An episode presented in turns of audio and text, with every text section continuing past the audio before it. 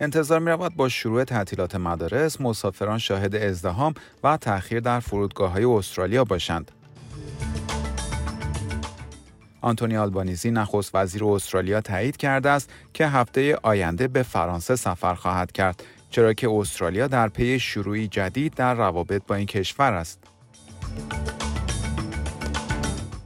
در ایالت کوینزلند اکثر الزامات مربوط به واکسیناسیون کووید 19 به زودی لغو می شوند.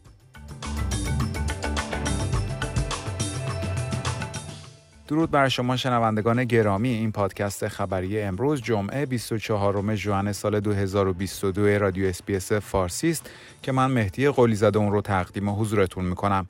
انتظار می رود با شروع تعطیلات مدارس مسافران شاهد ازدحام و تأخیر در فرودگاه های استرالیا باشند.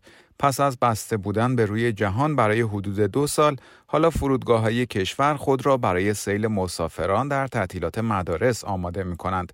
فرودگاه های استرالیا به دلیل تعدیل نیروی کار خود در طول همهگیری کووید 19 اکنون با کمبود نیروی کار مواجه شدند. به گزارش خبرگزاری AAP همین وضعیت می تواند باعث ازدهام، گم شدن احتمالی چمدانها و تأخیر در پروازها شود. جف کالبرت رئیس فرودگاه سیدنی می‌گوید انتظار می رود تعطیلات مدارس در ماه جولای حتی شلوغتر از تعطیلات آوریل باشد. و می‌گوید مسافران باید برای صفهای طولانی در فرودگاه ها آماده باشند.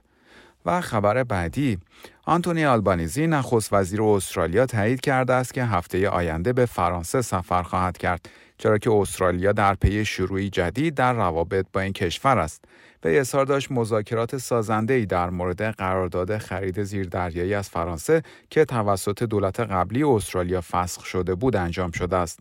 وی در گفتگو با ABC اشاره کرد فسخ این قرارداد می توانست برای استرالیا 5.5 میلیارد دلار هزینه در بر داشته باشد ولی دولت جدید استرالیا از طریق همکاری با دولت فرانسه این مبلغ را به 3.4 میلیارد دلار کاهش داده است.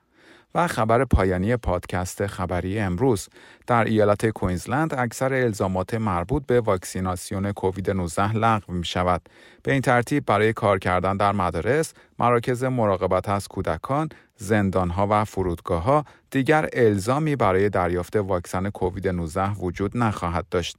آناستازیا پالوشی نخست وزیر این ایالت اعلام کرده است این الزامات از ساعت یک صبح پنجشنبه هفته آینده لغو خواهند شد.